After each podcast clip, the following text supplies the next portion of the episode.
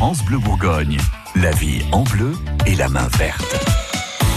Votre magazine de la vie quotidienne vous parle plantes tous les matins avec euh, Gilles Sonnet, notre fleuriste. On aime bien suivre la mode hein, pour les fringues. Est-ce qu'il y a des modes aussi, euh, Gilles, dans les plantes? Et oui, oui, oui, c'est euh, comme euh, comme dans le vêtement, comme dans dans l'automobile, comme dans tout. Il y a des modes dans les dans les fleurs et dans les plantes, dans le végétal. C'est c'est assez incroyable, mais mais c'est très marqué. On va en parler plusieurs fois dans les dans les jours qui viennent. Mais alors justement, euh, la la tendance et la mode, elle est plutôt dans les couleurs, plutôt dans les formes, plutôt dans dans l'entretien?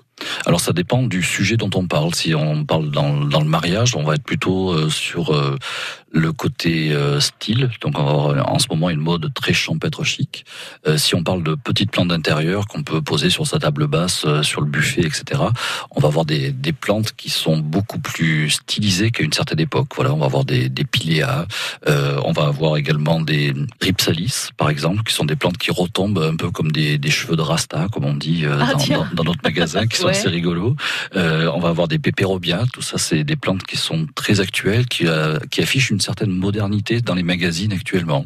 Alors c'est vrai quand on ouvre Marie-Claire Maison euh, de 1970 et euh, celui de maintenant, ben voilà, on a des, des, décors complètement différents dans le mobilier, mais également dans les plantes qui accompagnent toujours les, les belles photos qui sont faites dans les magazines de décoration. Mais il n'y a pas des trucs qui reviennent justement, euh, un, un, côté vintage aussi sur les plantes? Bien sûr, c'est cyclique, c'est un peu comme les pantalons pattes d'éléphant et l'école Claudine. Hein, ça, ça a eu ses années de gloire, ça, ça revient, ça repart.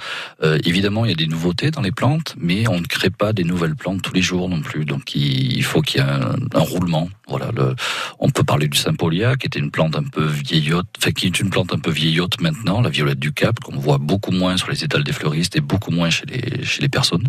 Elle n'a n'a rien à voir avec les petites violettes qu'on voit euh, dans la nature, dans les jardins et tout ça. Hein. Rien du tout. C'est vraiment celle qui a les feuilles un peu moumouteuses là. C'est ça, tout à fait, qui, qui est une plante qu'on a qu'on a eu dans les dans toutes les maisons, je pense, euh, dans les années 70 à 85 maximum, et puis depuis 1985, ça baisse, ça baisse, ça baisse.